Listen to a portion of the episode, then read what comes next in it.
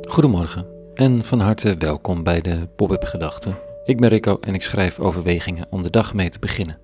Bedoeld om tussen 6 en 7 te schrijven, maar dat redde ik niet helemaal op deze donkere maandagochtend. Maar nu is het toch, dan maar later. Vandaag met deze titel. Oordeel, mijn hemel.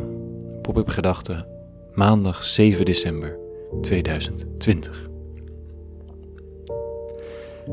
Het was een Kroatisch theoloog die de oorlog op de Balkan van heel dichtbij heeft meegemaakt. Hij kent de pijn van de mensen die keihard geslachtofferd zijn door kwaadaardige elementen. Hij kent het kwaad en haar gevolgen en de ellende van onmacht en het rauwe verdriet.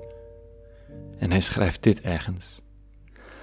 Geloven in een God die wel liefde is, maar niet oordeelt, dat is alleen voorbehouden aan gelovigen in een witte, slaperige stadswijk waar nooit iets gebeurt. Ik zie dan een beetje zo'n slaapstad voor me, zo'n stadsdeel waar de mensen vroeger, pre-corona, elke ochtend naar hun werk vertrokken en dan s'avonds weer naar huis terugkeerden om daar met z'n tweeën te eten. Tijd om kinderen te hebben is er niet, te veel gedoe ook. En dan in het weekend leuk uitgaan. Verder, nou niets. En dan filosoferen over liefde en als er iets is wat bij liefde niet hoort, is het oordeel. Toch? Liefde is vergevingsgezind en genadig en ziet alles door de vingers en omarmt en is bloemen en vogels en bijen en rozengeur en maneschijn. voor iemand als Miroslav Wolf, de Kroatische theoloog, is dat een onbestaanbare gedachte.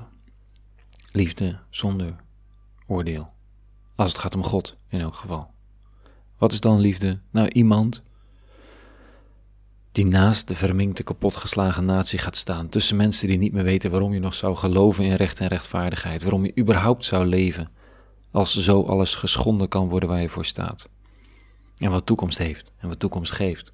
En dat diegene, die eeuwige, dan een oordeel uitspreekt over het kwaad, de wacht aanzegt, het tot een einde brengt, dat is liefde.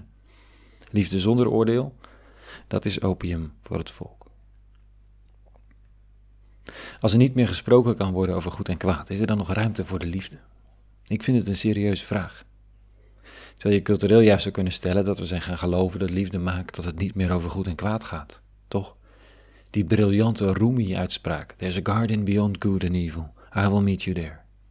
Dat is prachtig, vol schoonheid, zo'n uitspraak. En op sommige plekken past die ook fantastisch. Maar christendom gaat heel vaak over de mens die niet de luxe heeft om te filosoferen over mystieke schatten waarin het hier en nu met van alles te dealen heeft en roept om gerechtigheid. Vanochtend zegt Jezaja, de profeet, maak slappe handen sterk, geef kracht aan knikkende knieën, spreek tot alle die de moed verloren hebben, vat moed en vrees niet. En dubbele punt. En dan volgt er geen zoet tafereel met gedekte tafels en vrolijke wijn, geen lammetjes en leeuwen die het gezellig hebben met elkaar, maar iets heel anders. Vat moed en vrees niet, want uw God komt om de wraak te voltrekken. God komt om te vergelden en om u te redden. Dan gaan de ogen van blinden weer open en zullen de oren van doven geopend worden. De lammen zal springen als herten en jubelen de tong van de stomme. Ja, in de steppen zullen beken ontspringen, rivieren in de woestijn.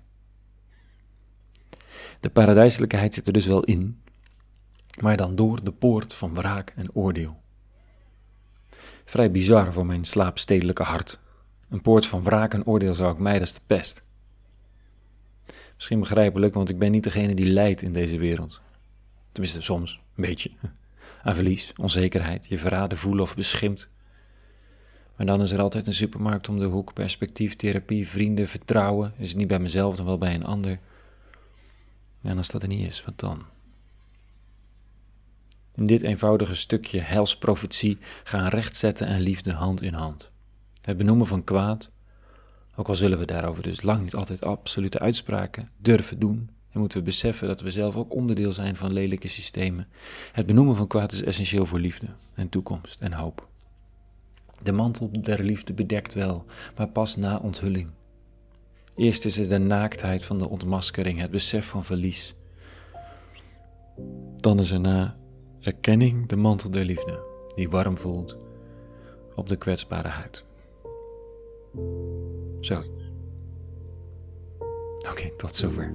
Vanochtend een hele goede maandag gewenst, een goede week en vrede. En alle goeds.